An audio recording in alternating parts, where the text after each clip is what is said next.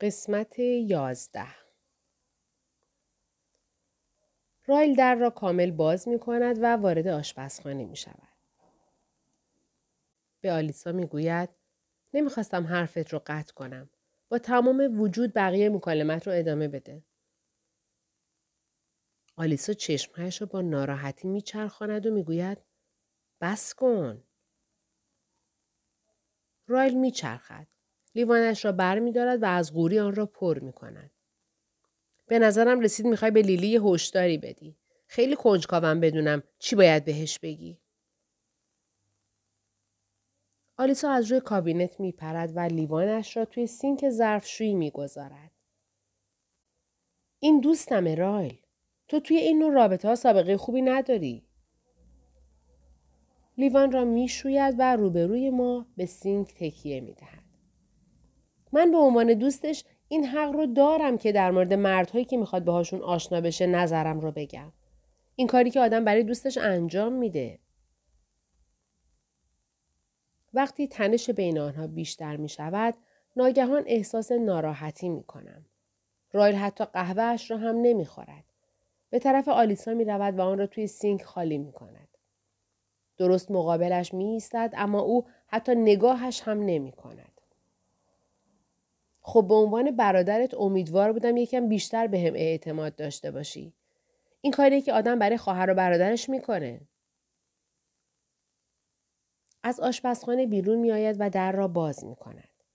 وقتی می رود آلیسا نفس عمیقی می کشد. سر تکان می دهد و دستهایش را روی صورتش می گذارد. به زور لبخند می زند و می گوید به خاطر این موضوع متاسفم. من باید برم دوش بگیرم. برای این کار آدم نداریم؟ همانطور که از آشپزخانه بیرون می رود می خندد. لیوانم را می شویم و به اتاق رایل می روم. وقتی در را باز می کنم او روی کاناپه نشسته و سرش توی گوشیش است. وقتی وارد می شوم یک لحظه سرش را بلند نمی کند. فکر می کنم شاید از دست من عصبانی است اما بعد گوشیش را به کناری پرتاب می کند و به کاناپه تکیه می دهد. می گوید بیا اینجا. دستم را می گیرد و مرا به طرف خودش می کشد. آرام سر تا پایم را نگاه می کند. خوشم میاد لباسه منو پوشیدی. لبخند می‌زنم. خب من باید برم سر کار. برای همین متاسفانه نمیشه تنم باشه. موهایم را از روی صورتم کنار می‌زند و می‌گوید من یه عمل خیلی مهم دارم. باید براش آماده بشم. یعنی اینکه احتمالا چند روز نمی بینمت. تلاش می کنم ناراحتیم را پنهان کنم اما اگر واقعا او می‌خواهد پا پیش بگذارد و اگر قرار است بین ما اتفاقی بیفتد باید به این روال عادت کنم. او قبلا به من گفته است که زیاد کار می کند. من هم سرم شلوغه. افتتاحیه رسمی روز جمعه است. می‌گوید قبل از جمعه میبینمت. قول میدم. این بار لبخندم را پنهان نمی کنم. باشه. محض خوشحالی من لباس بیمارستانش را می پوشد. فصل هشتم لوسی می‌گوید باید با هم حرف بزنیم. روی کاناپه نشسته و ریملش تا روی گونه هایش پایین آمده است. اه لعنتی. کیفم را میاندازم و به طرفش میدوم.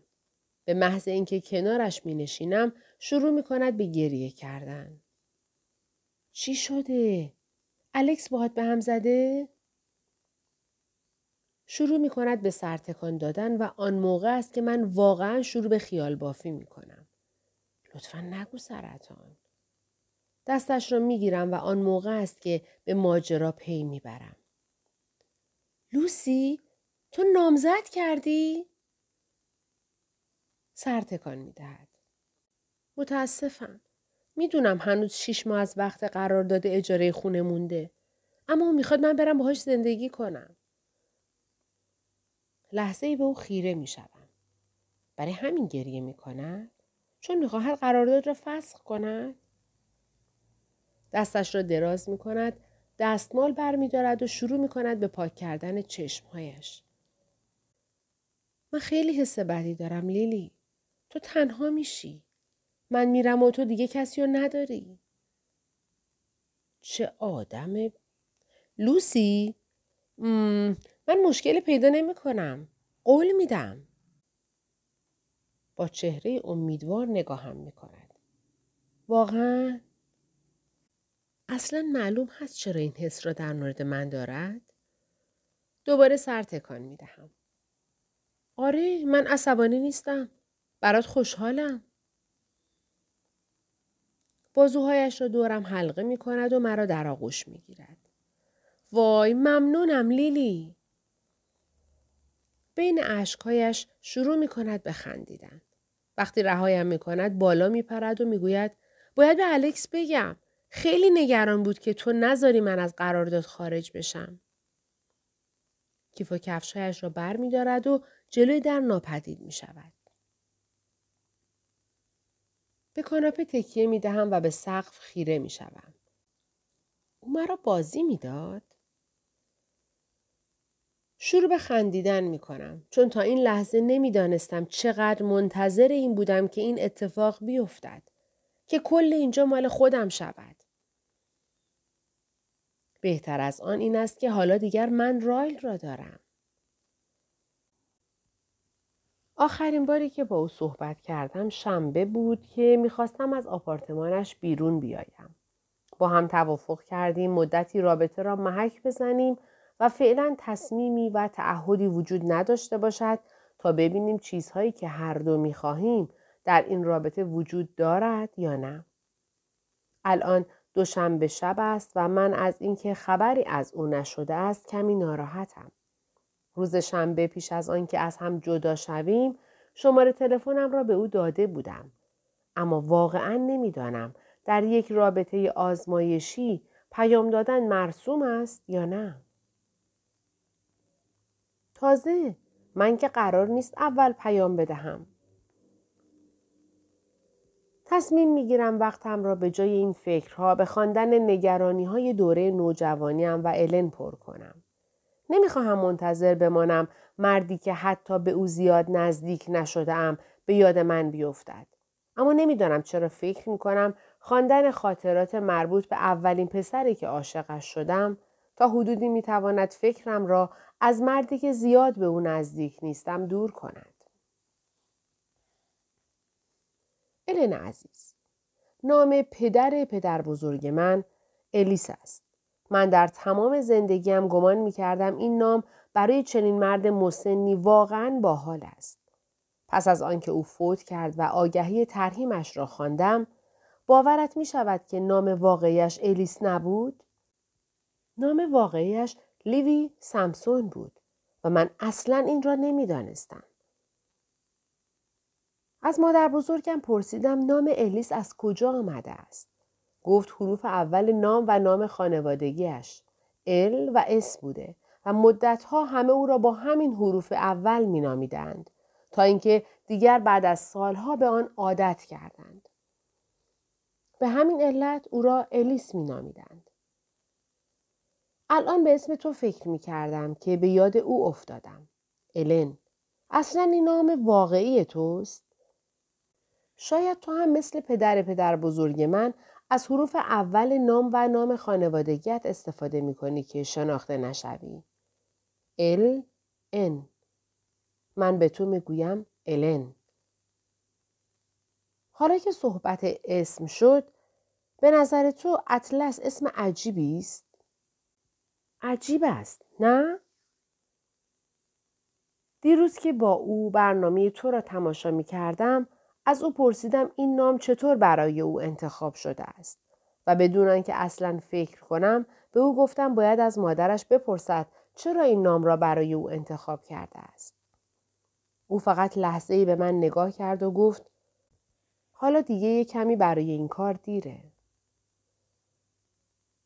نمی‌دانم منظورش از این حرف چه بود. نمی‌دانم مادرش مرده یا هزانت او را به کس دیگری داده است. چند هفته است ما با هم دوست هستیم و من هنوز اصلا چیزی در مورد او نمی‌دانم. یا نمی‌دانم چرا جایی برای زندگی ندارد. یک بار از او خواهم پرسید اما نمی‌دانم او هنوز به من اعتماد دارد یا نه. به نظر می رسد او به سختی می تواند به کسی اعتماد کند و من فکر نمی کنم تقصیری داشته باشم. من نگران او هستم. این هفته هوا سرد شده و قرار است هفته آینده از این هم سردتر شود. اگر برق نداشته باشد یعنی وسیله گرمایشی هم ندارد. امیدوارم لاعقل پتو داشته باشد. میدانی اگر او از سرما بمیرد من چه حس وحشتناکی پیدا خواهم کرد؟ حسی خیلی خیلی وحشتناک. الن. این هفته چند تا پتو پیدا می کنم که به او بدهم. لیلی. الن عزیز. قرار است به زودی برف ببارد و من تصمیم گرفتم امروز محصولات باغچه‌ام را برداشت کنم. قبلا تربچه ها را چیده بودم و فقط می‌خواستم کمی خاکپوش و کود روی خاک بریزم. این کار زیاد طول نمی کشید اما اطلس اصرار کرد کمک کند. او در مورد باغبانی سوالات زیادی از من پرسید و من خوشحالم با او علایق یکسانی دارم. من به او نشان دادم چطور کود و خاکپاش را روی خاک می ریزیم که برف نتواند آسیب زیادی برساند. باغچه من در مقایسه با بیشتر باغچه ها کوچک است. شاید سه متر و نیم در چهار متر باشد. اما این تنها فضایی از حیات خلوت بود که پدرم اجازه می‌داد من از آن استفاده کنم. اطلس تمام خاک را پوشاند و من چهار زانو نشسته بودم و نگاهش می کردم. نمی‌خواستم تنبلی کنم. او خودش اصرار کرد و خواست این کار را انجام بدهد. من هم گذاشتم. می توانم بگویم او آدم سخت کوشی است. نمی‌دانم. شاید اینطوری می‌خواهد خودش را سرگرم کند که به مشکلاتش فکر نکند و به همین علت همیشه می‌خواهد اینقدر به من کمک کند. وقتی کار را تمام کرد آمد و کنار من روی چمنها نشست. پرسید چطور شد که خواستی گیاه پرورش بدی؟ به او که چهار زانو نشسته بود و با کنجکاوی نگاهم می کرد نگاهی انداختم. در آن لحظه متوجه شدم احتمالا او بهترین دوستی است که تا به حال داشتم. در حالی که ما در مورد یکدیگر هیچ چیز نمی‌دانیم. من در مدرسه هم دوستانی دارم. اما آنها به علتی که کاملا روشن است هرگز اجازه ندارند به خانه ما بیایند. مادرم همیشه نگران است پدرم کاری انجام بدهد یا از روی عصبانیت حرفی بزند. من هیچ وقت به خانه دیگران هم نمی‌توانم بروم. اما درست نمی‌دانم چرا. شاید پدرم نمی‌خواهد من به خانه دوستانم بروم چون ممکن است ببینم یک شوهر خوب چطور باید با همسرش رفتار کند.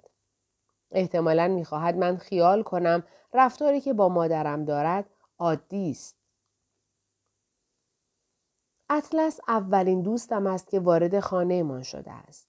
همچنین اولین دوستم است که می‌داند من چقدر به باغبانی علاقه دارم. وقتی به سوالش فکر می کردم دستم را دراز کردم.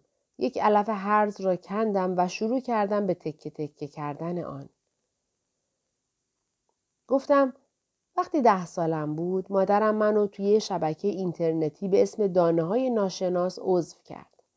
هر ماه از طریق پست یه بسته تخم گل بدون نام برام میومد که روش کاشت و نگهداریش هم توش بود.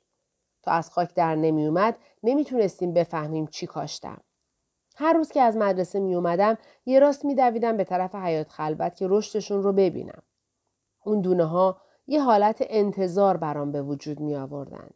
رشد گیاهان برام مثل یک جایزه بود. می توانستم حس کنم اطلس به من خیره شده است تا اینکه پرسید جایزه برای چی؟ شانه هایم را بالا انداختم. جایزه این که من گیاهانم را به روش درست دوست دارم. گیاهان بسته به میزان محبتی که آدم بهشون نشون میده به آدم جایزه میدن. اگه باهاشون نامهربون باشی یا بهشون توجهی نکنی بهت هیچی نمیدن. اما اگه مراقبشون باشی و به روش درست دوستشون داشته باشی در قالب سبزیجات یا میوه ها یا گل ها بهت هدیه میدن.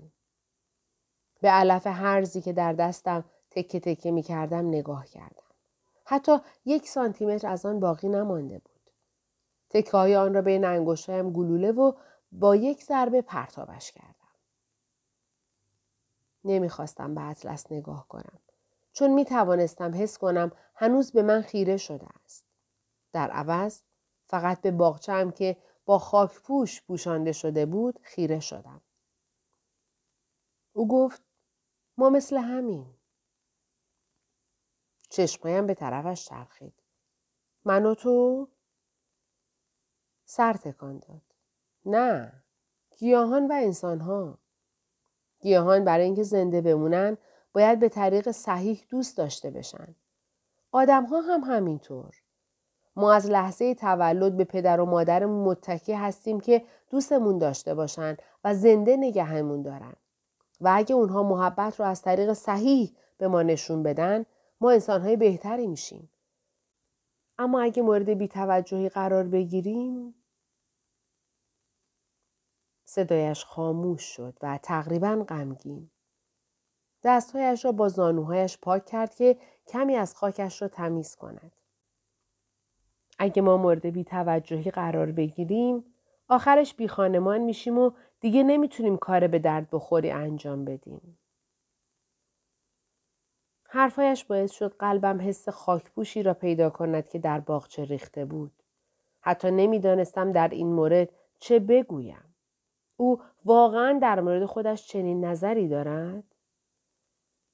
حرکتی انجام داد که انگار می‌خواهد بلند شود اما پیش از آن که این کار را بکند من اسمش را صدا کردم. دوباره روی چمنها نشست. به ردیف درختهایی که جلوی نرده ها تا سمت چپ حیات کاشته شده بودند اشاره کردم. اون درختها رو می‌بینی؟ در وسط ردیف درختان یک درخت کاج بود که از بقیه درختها بلندتر بود. اطلس به آن نگاه کرد و چشمش را تا بالای آن برد. گفتم اون خودش در اومده. بیشتر گیاهان برای اون که زنده بمونن به مراقبت زیادی نیاز دارن. اما بعضی موجودات دیگه مثل درختها اونقدر قوی هستن که فقط با اتکا به خودشون و نه هیچ کس دیگه این کارو می‌کنن. نمی‌دانستم او می‌داند می‌خواهم غیر مستقیم چه بگویم یا نه. اما فقط می‌خواستم بداند من گمان می‌کنم او آنقدر قوی است که هر اتفاقی در زندگیش بیفتد می‌تواند زنده بماند. من او را خوب نمی شناختم. اما می‌دانستم انعطاف پذیر است. خیلی بیش از آن که اگر من در چنین شرایطی قرار داشتم می بودم. چشمهایش به درخت خیره شد. خیلی طول کشید تا حتی پلک بزند. وقتی بالاخره پلک زد فقط کمی سر تکان داد و بعد به چمنها نگاه کرد. آنطور که لبهایش منقبض شده بود خیال کردم می‌خواهد اخم کند. اما به جای این کار لبخند کوچکی زد. دیدن آن لبخند موجب شد در قلبم حس کنم او را از خوابی سنگین بیدار کردم. دوباره حرفش را تکرار کرد و گفت ما درست مثل همین. پرسیدم گیاهان و انسانها؟ سر تکان داد. نه من و تو. نفس نفس می زدم الن. امیدوارم او متوجه نشده باشد اما مطمئنا هوا را با شدت فرو دادم. چرا که چیزی نداشتم به او بگویم. همینطور با حالت معذب و ساکت آنجا نشستم تا اینکه او بلند شد. طوری برگشت که انگار می‌خواهد به خانه برود. اطلس صبر کن. نگاهم کرد. به دستهایش اشاره کردم و گفتم شاید لازم باشه قبل از اینکه بری سریع دوش بگیری. کود از مدفوع گاو درست میشه. دستهایش را بالا برد و با آنها نگاه کرد. بعد به لباسهایش نگاه کرد که از کود پوشیده شده بود. مدفوع گاو؟ جدی میگی؟ لبخند زدم و با سر تایید کردم. او کمی خندید و بعد پیش از آن که متوجه بشوم روی زمین کنار من بود و داشت دستهایش را با من پاک می‌کرد. هر دویمان میخندیدیم که او دستش را توی کیسه کودی که کنارمان بود فرو کرد و کودها را به بازوهای من مالید.